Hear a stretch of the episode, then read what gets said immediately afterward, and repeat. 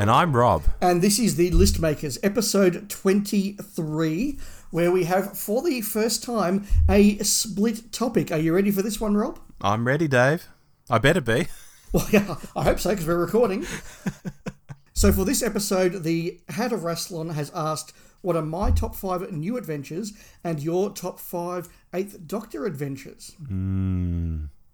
And on this occasion, it's your turn to go first. Any thoughts before we dive in? No, just that it's a range that I read a long time ago. So I rely on memory in a lot of cases, like older memories, which present their own issues. Hmm. Fair enough. Well, let's see how you did. Alrighty. In at number five, I've got Vampire Science. Vampire Science makes the list here because it's the second book in the EDAs, and I know how much the first book, The Eight Doctors, is marmite to so many readers. Then we get to this one, second in the range, and suddenly everything's different. You know, it's not Uncle Terence doing a comfy slippers, let's go and visit all eight doctors. This is a Kate Orman book, writing with uh, her husband John. And I remember at the time they were saying how much thought they'd put into the Eighth Doctor, even what he'd smell like. Because, of course, at this stage there was only the TV movie and nothing else. He wasn't making Big Finish at this time.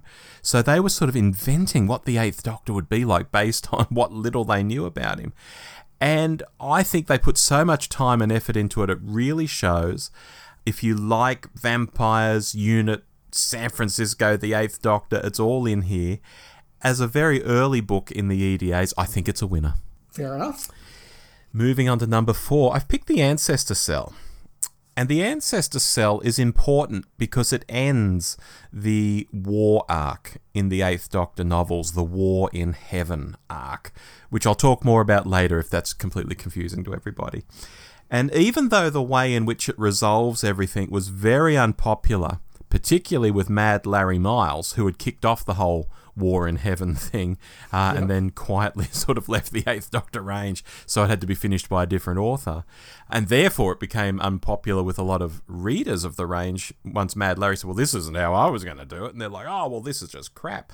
I still have time for it, and that's probably helped by the way I wasn't super switched on to fandom at the time, so I just missed a lot of the bitching and moaning about this. To me, it's just a big bonkers story and indeed, later on in the range in the EDAs, in the Gallifrey Chronicles book, Lance Parkin retcons an aspect of this story, which retrospectively I realised a lot of people had a beef with around the grandfather paradox character. I won't say any more there. So, even what you read in this book changes later if you get to the Gallifrey Chronicles. So, I still think this is a good one. The Ancestor Cell, wrapping up a big arc in the Eighth Doctor novels. Number three. Number three, Seeing I. This is back to Kate Orman and her hubby for this one, not only because they craft such good stories together, but this one is responsible for wrapping up the quotation marks Sam is missing arc of the EDAs, Samantha Jones being the Eighth Doctor's companion. And this is really good because for anyone who's read the EDAs, the Sam Jones character was very inconsistent across all the opening stories. You know, I've seen her described as, oh, she's a lovesick puppy, or oh, she's just a generic female. Oh, now she's an activist. You know, she was like anything the the writers wanted her to be. She was almost Clara, Dave. right. for the EDAs. But in Seeing Eye, I think Kate and her husband had sort of sat back and gone, okay, how can we fix this? And they give us a story that basically reintroduces Sam as a companion to the Doctor. She grows up quite a bit in this one, literally, as the novel is set over several years. So it's very clever. It fixes a problem with Sam through story. And I think that's great. Moving on to number two, I'm going with two books because they're linked. That's Interference Books 1 and 2.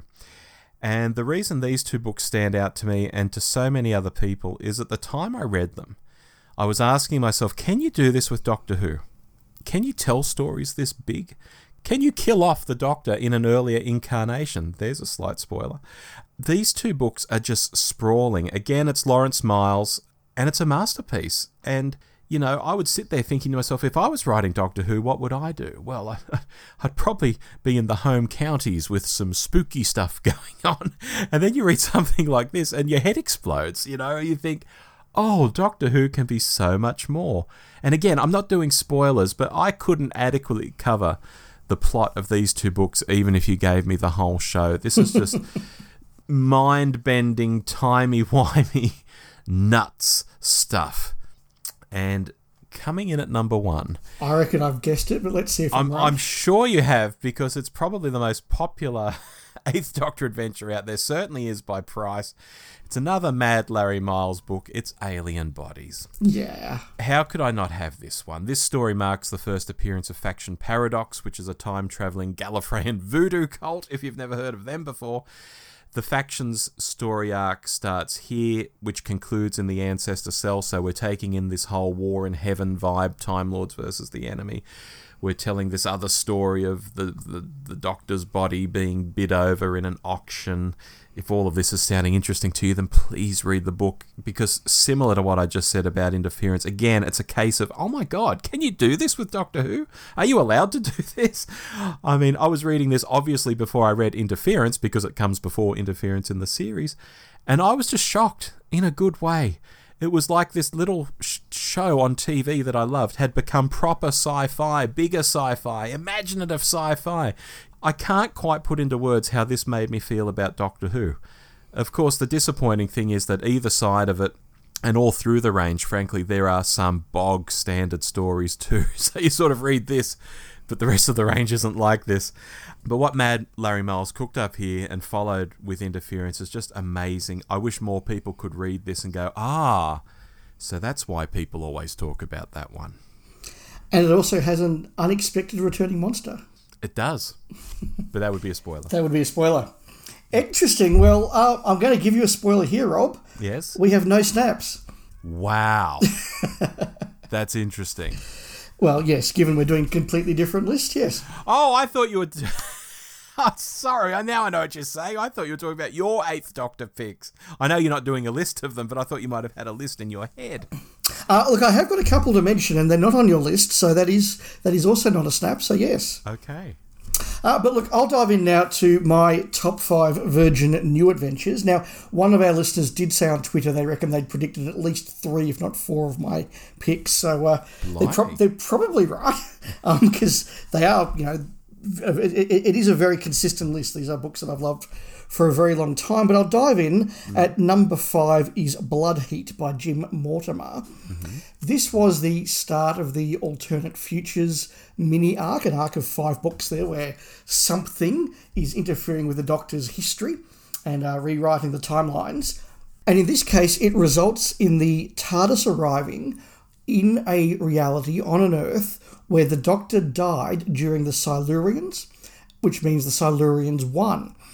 Not only, therefore, are we dealing with a, a sequel, if you like, to my all time favourite Doctor Who story, but there is so much in there that you can do because you get the world as it is ruled by Silurians, ruled by the uh, the Sea Devils. You've got the dinosaurs around there. You've got the cities just falling apart, and it's just just so exciting. You get to see all these characters. What's the Brigadier like, having been fighting the Silurians in the guerrilla warfare for 30 years? What's Liz Shaw up to? We meet Jo Grant. Uh, and, and it all sort of builds up to this incredible resolution, and it really captures, in my view, Malcolm Hulke's intention, where the Silurians aren't necessarily evil and humans aren't necessarily good. Mm. And, and that really all comes together in a very exciting book. Number four is one that I think is on a lot of lists, and that is Timewyrm Exodus by Terrance Dicks. This was the second one in the range, and this was the one where a lot of people who were very skeptical about Terrance Dicks's writing abilities suddenly realised just how good he was. Given 250 pages and an unlimited budget to tell whatever story he wanted, he tells a World War II epic that jumps around the timelines, that has massive Nuremberg rallies and, and, and occupied London, London occupied by the Nazis, and all the rest of that. It, it's interesting history. You you have the Doctor actually meeting Hitler and the Nazis, and that that awkwardness of those interactions where the Doctor knows these are evil people and doesn't mm. approve of them, but to find out what the Timewyrm's getting up to, he has to interact with them. Uh, it, it's really strong. And look, it's Terrance just telling a great rollicking novel, which I always like. Excellent. Number three is one we've spoken about before, and indeed I did guest on We're All Stories in the End and uh, talked about it at length, and that is Bad Therapy by Matthew Jones. This was later in the run. It was at a time when the New Adventures knew that the end was in sight, and they were just indulging themselves in a really positive way. And they, they knew what they were doing, and, and Bad Therapy really brings the radical aspects of the range and the traditional aspects of the range and brings them together in a really effective way.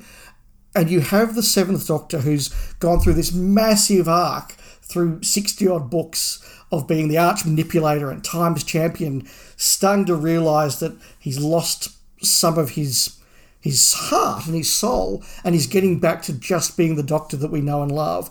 And and that's really interesting. It's got some really good characters.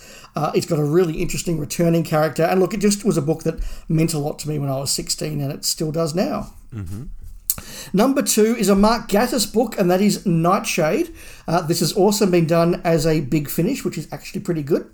Uh, but this was just a great adventure. It was one of the first in the range where, as I read it, I could visualize what this would have looked like on television hmm. to to the point that when some of the chapters ended, I actually could hear the theme music crashing in because it was such an evocative cliffhanger and it was written in such a way. It, it's very clearly written by a, a lifelong fan, and Gatiss clearly has some ideas. But he does he does the Doctor Who tropes. He does a 1950s setting. He does a real English village that's isolated. He has a bug-eyed monster. He has an evil from the dawn of time, and he has the Doctor and Ace and that relationship really starting to to break down and evolve in ways that it couldn't on the television. So it's a really just another really fun adventure that I like.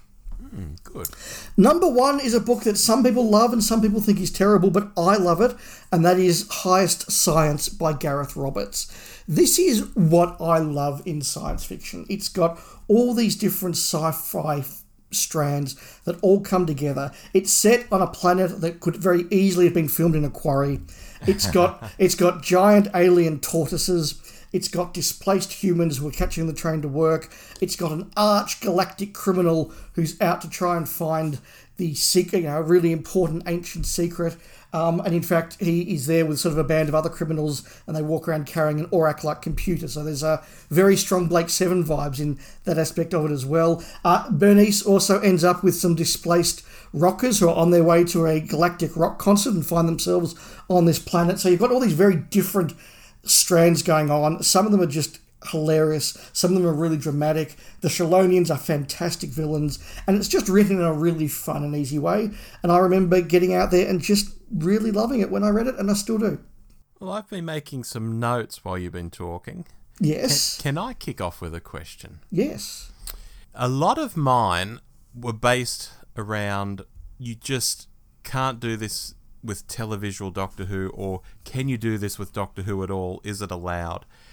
And at least one of yours would be like that. I'm thinking Blood Heat. Like if the Doctor's been killed off, you know, what would the world be like? That sort of thing. That strikes me as something different.